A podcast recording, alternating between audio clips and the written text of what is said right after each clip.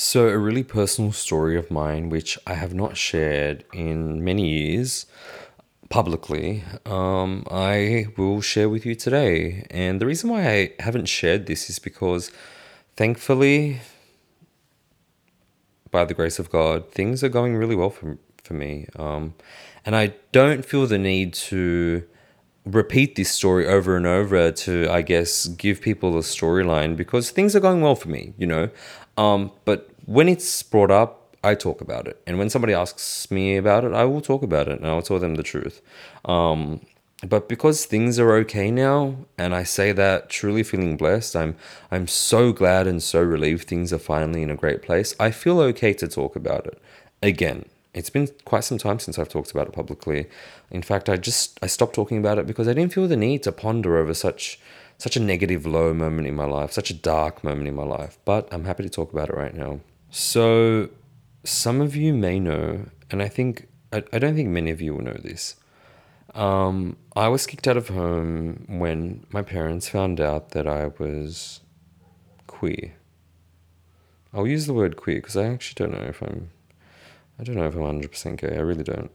But we'll stick to queer for now. Um, when my parents found out, they kicked me out of home. This was 2016, 2017.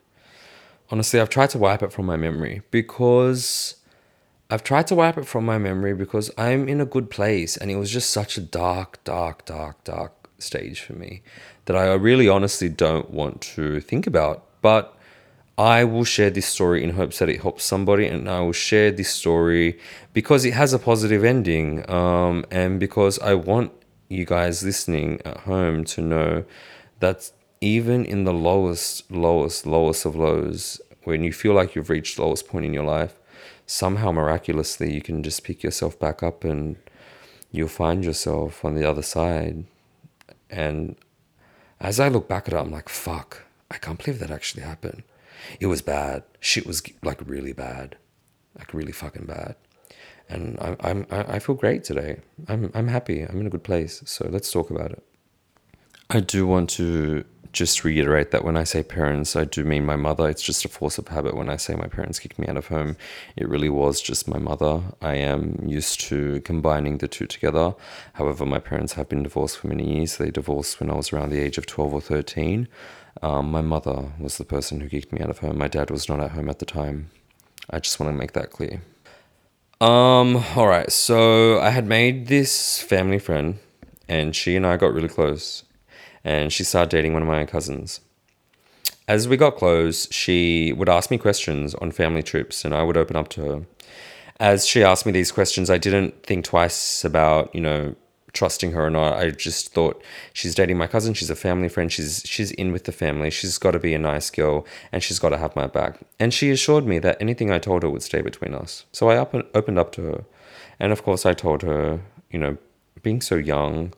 Well, I think I was I think I was nineteen. Um, 17, 18, 19, 20, 21, 25. Sorry, just doing really bad math. I think I was 19, 20 at the time. I had told her that I was gay. She had asked me outright, and I told her, yeah, I am. But nobody could know, and she promised me nobody would ever know. Fast forward a couple of weeks, she told my cousin, who then told the whole family tree, and then everybody found out I was gay. At that point, I was away from home with a friend, um, just on like a weekend trip away or something, just like having a sleepover or something. Um, and I got the call from my mum, and she was just screaming. She was screaming. She was irate, completely screaming, beside herself. I couldn't make what was being said at all. There was just so many voices in the background, but she was screaming, absolutely screaming her head off. Um, and then I, the call dropped out, and then I looked over at my friend. I was like, I have no idea what's going on. Anyway, I got a call from my family friend, the girl. She said to go over to her house. So I went straight there. While doing that, I was texting my mom, seeing if she's okay, texting my sister, texting my little brother, who was pretty much like, like in, in primary school, elementary school. I was texting them, asking them what the hell was going on. But you know, I was already on the way back to the area. I was already on the way back home. But I was going to stop at, you know, the family friend, the girl who I confided in, because she had asked me to come over and she said we need to talk. So I went to her and we, you know, I went alone and I got there and she was just she softly relayed to me that um, she thinks um, you know something's going on back at home, but she doesn't know exactly what. She's just like your mum's, you know, in a really bad state and your auntie's told me this. So my auntie is the mother of the boy that she is dating. So hopefully that is building a clearer picture. So you have the girl that I confided in, the family friend who's dating my cousin, right? His mother is my mother's sister. So they're sisters. Anyway, I was like, what the hell's going on? Like, why is she so beside herself? Like, I'm, I'm going to go home. I don't know why you called me here because you haven't really told me anything. Like, is everything okay? She's like, just look, when you get home, just, you know, be calm. Everything's going to be okay, whatever. She hadn't told me anything. She snaked me and she hadn't told me anything. So I went home and it was all right. My shit was packed up in plastic bags, packed black garbage bags all around the house. It was packed up. Um, and there were so many people there. I didn't go in completely into the lounge room. I opened the front door and I just remember seeing my shit in, in plastic bags. And then my sister comes and she's like, You need to leave. You need to leave right now. I'm like, What do you mean you need to leave? What's going on? And she told me, and my heart sank into my stomach. Um, yeah. Um, so I just was, I just, I, I didn't know what to do. I froze. Um, my mother was just completely beside herself. So I walked down the front gate, back, you know, back out the front yard, back onto the main street, and you could just hear screaming from the inside. God, it was horrible. It's just sounds I'll never forget. Just like my mother crying and screaming. It was just, it was, it was, it's too much. It was too much for somebody that had never been in that situation to. It was a lot. It was a lot. It was something I don't wish on anyone. It was truly scarring, a scarring, scarring, scarring situation that I've tried to wipe from my memory. Anyway, so my sister had already contacted my dad. Mind you, I hadn't spoken to my dad for seven years prior to this incident. My sister had called my dad to pick me up. He came and picked me up. And I went and stayed with my dad. We hadn't spoken in years, a long, long time, since my parents' divorce um, when I was 12, 13. It'd been, it'd been a long time since I've heard from him. Mind you, I didn't even know he was still in Sydney. I didn't even know he was in Australia. And he took me in. The man I hadn't spoken to for seven years took me straight in. And the woman I had pretty much devoted my life to and tried so hard to get close with and sacrificed everything. Everything I had, all my money, everything went to her. Um, from my part-time job, I was still at university. Everything I everything I'd done went to her, and she she just it all just fell apart the moment she found out. I'll also say this about my dad, who took me in after seven years of not speaking to one another. He accepted me regardless. When he found out what had happened, he took me right in. He did not question my sexuality, he didn't ask me any questions about it. So it just paints a picture for you this man who I had spent so many years apart from. He, he accepted me, and you know, my mother didn't and I know, I, I say this because I know a lot of people, it's actually quite the opposite. Their mothers support them, and their fathers are usually, you know, against their sexuality or whoever they are, whatever it may be. It's usually the fathers that are so much, so much more stricter than the mothers. But for me, my dad was actually supportive the whole way through, and to this day remains. Um, our relationship has gotten so much better, but to this day, he remains unbothered um, about what what had happened um, in terms of my sexuality and finding out about my sexuality or my queerness. I went and lived with my dad, and it wasn't clear to me that the family friend had told immediately. It wasn't clear. I hadn't. I did not know. She swore it wasn't her. I never knew that it was her that told. Um, for many months after, it w- it would be at least almost eight to 10 months after the incident took place that I found out that she had actually told on me. I had no idea how my mother found out. it was said that they had found something online or something because this was the time when I was on Tumblr. Apparently, they had found my blog or something, but I I didn't think that that was the truth because nobody knew my Tumblr blog then. Um, but that was what my sister had told me because that's you know that was what was being said around the house, and I think that the reason why they had told me that was to not start conflict with my cousin and him and you know his girlfriend who was meant to be the girl I confided in, the family friend. So there were a lot of lies being spread just to kind of keep the peace and defend that girl, despite me being kicked out of home. Like they were still trying to cape for her. Um, yeah. I never found out that it was her that told until many months later. So I got kicked out of home and I lived with my dad. Um, and I was in the interim trying to find, you know, friends to stay with as well because I just felt like it was just so awkward with my dad. We hadn't spoken, we had nothing in common. I barely, I felt like I didn't know this man. So I was trying to live at my friend's house and um, I did live, stayed a couple of days at one of my girlfriend's house, just a couple of days. Um, but it just, I just felt like I was just intruding and I just, I felt so disgusting and so low and so pathetic. I felt so pathetic. I had no money to my name. Everything I'd given, I'd given to this lady and I'm, my mother. And I'm just like, i I've given this lady the world and she still kicked me out of home. But I didn't expect anything less. I always told myself I never was going to come out. I was going to come out when I was financially stable and when I could afford to live on my own. I had no intention of coming out, none whatsoever. I had no intention of coming out anytime soon at that point in my time. I I had not planned for it. I didn't think it was going to happen. I had no idea it was going to happen. Months into living with my dad, my mother goes to hospital because she tries to kill herself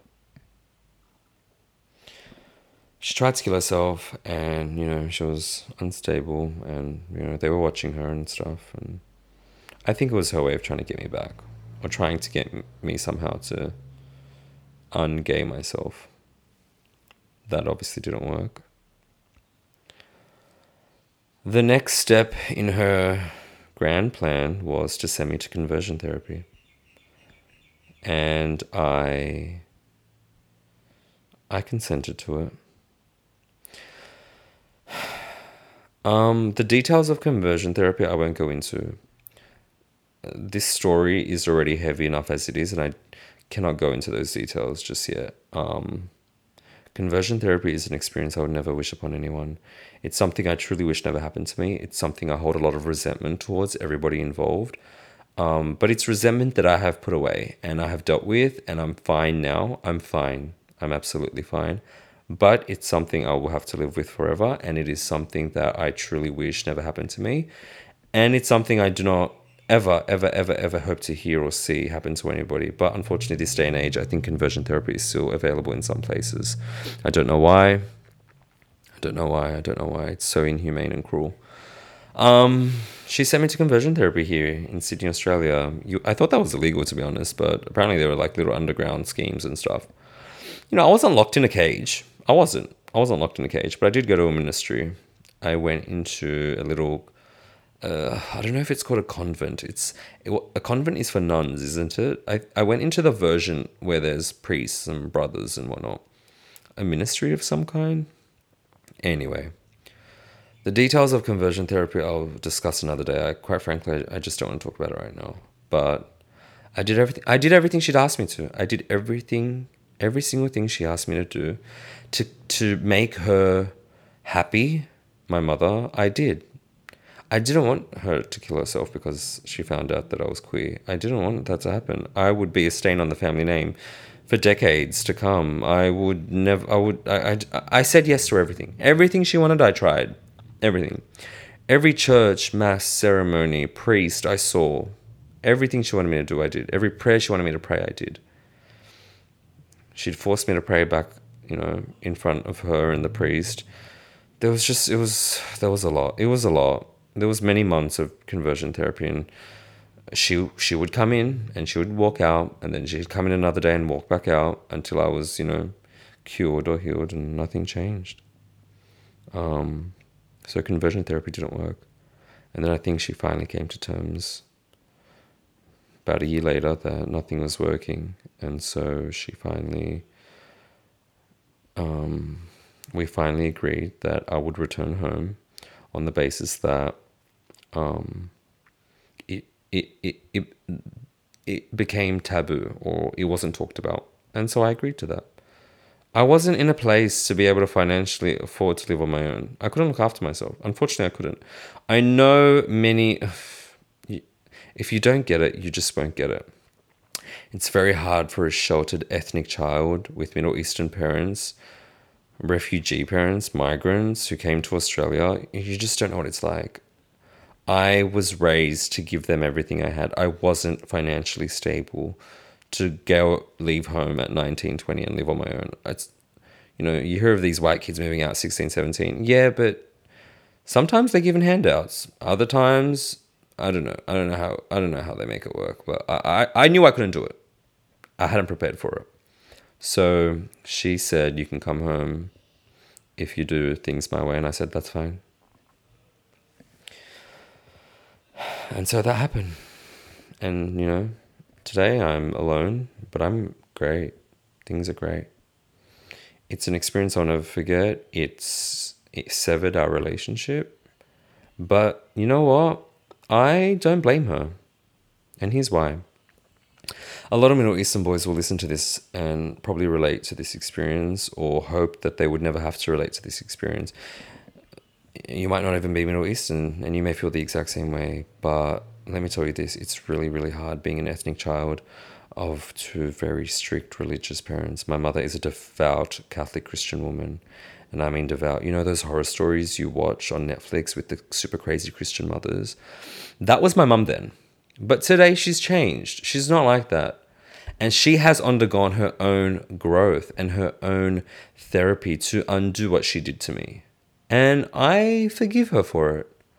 I can't hold a grudge forever. I'm happy that she did what she needed to do to right her wrongs. Um, our relationship isn't amazing. She's certainly not, you know, the mother I knew as a child, but we're fine now. We're okay now. And that is something I'm truly grateful for because not many can say that. Not many who have gone through a similar experience as me can say that. Some people lose their parents for life. Some people, some people, some people, some people don't even have parents to begin with. I'm grateful that she has done what she can to her ability to undo the wrongs that she did to me. I think there'll always be a scar and always be a wound that is not 100% healed, but I appreciate the strides taken. And the reason why I forgive her is because it's conditioning. I'm not sure if you guys know. I'm not sure if you guys know what conditioning is, but this woman was conditioned at an early age to think the way that she did when she kicked me out of home. You guys have to understand that being gay in the Middle East is pretty much one of the worst things you can be. If you go online and you do a quick Google search, you will find that in many parts of the Middle East, being a child molester or child rapist doesn't even come close to being a homosexual in some places, being homosexual in the Middle East is the worst crime or sin. That's how bad it is. I don't blame her. She was conditioned to think that way. If I was raised to think that way in condition, which we weren't really, to be honest, she didn't pass that view on to us. I mean, yeah, you hear about being gay is wrong all the time in a Middle Eastern household, but it's not like she's drilling it into my mind every day, you know. But she was. That was drilled into her mind as a child growing up she saw homosexuals in Lebanon get stoned to death and killed in front of her.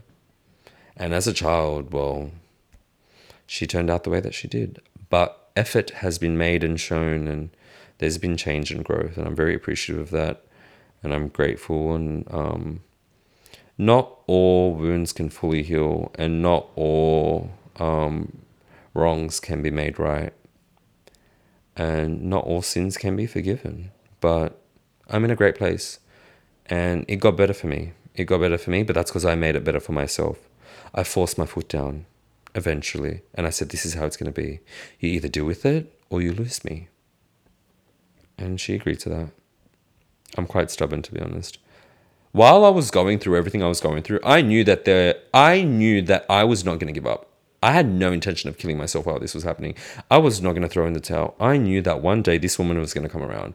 Whether it took two, three, four, five, six, seven, eight years, I knew for a fact that I was not going to fucking give up. And I didn't. I strongly urge you if you're in a similar situation or you foresee a similar situation, please, please just fight the battle and win. And if you feel like you're not going to win, just keep fighting because I promise you, there can be a light at the end of the tunnel. You just have to search really, really hard for it. Sometimes you have to create that light your own self. Sometimes that light is nowhere to be seen or found, but you just have to hold on to hope. Hope has gotten me so far in life. Without hope, I, I don't know what I'd do without hope, to be honest. At the lowest point in my life, I thought I did think it was. I did think this was this. It was going to be the end of me, but I held on to hope. I was like, you know what? No, I'm not going to let her win. I'm going to come out of this, no matter how long it takes. And I fought, and I fought, and I stumbled, got back up, and I fought, and I stumbled, and I got back up, and I kept fighting. And now I'm here. I'm here, the man I am today. Queer and all, Middle Eastern, queer, Catholic, still kicking. And you can't tell me shit. I do want to dedicate this podcast episode to anybody that has been a victim of family violence, domestic violence, has been kicked out of home because of who they are, queer or not. I dedicate this to you. You are loved, you are seen, you are heard. I'm with you, I stand with you, I support you. You're not alone. And if you feel like you're alone, please reach out. Know that there is a community out there that loves and supports you, and there is nothing wrong with who you are. And who you are is perfect, and that is just that. Love you guys.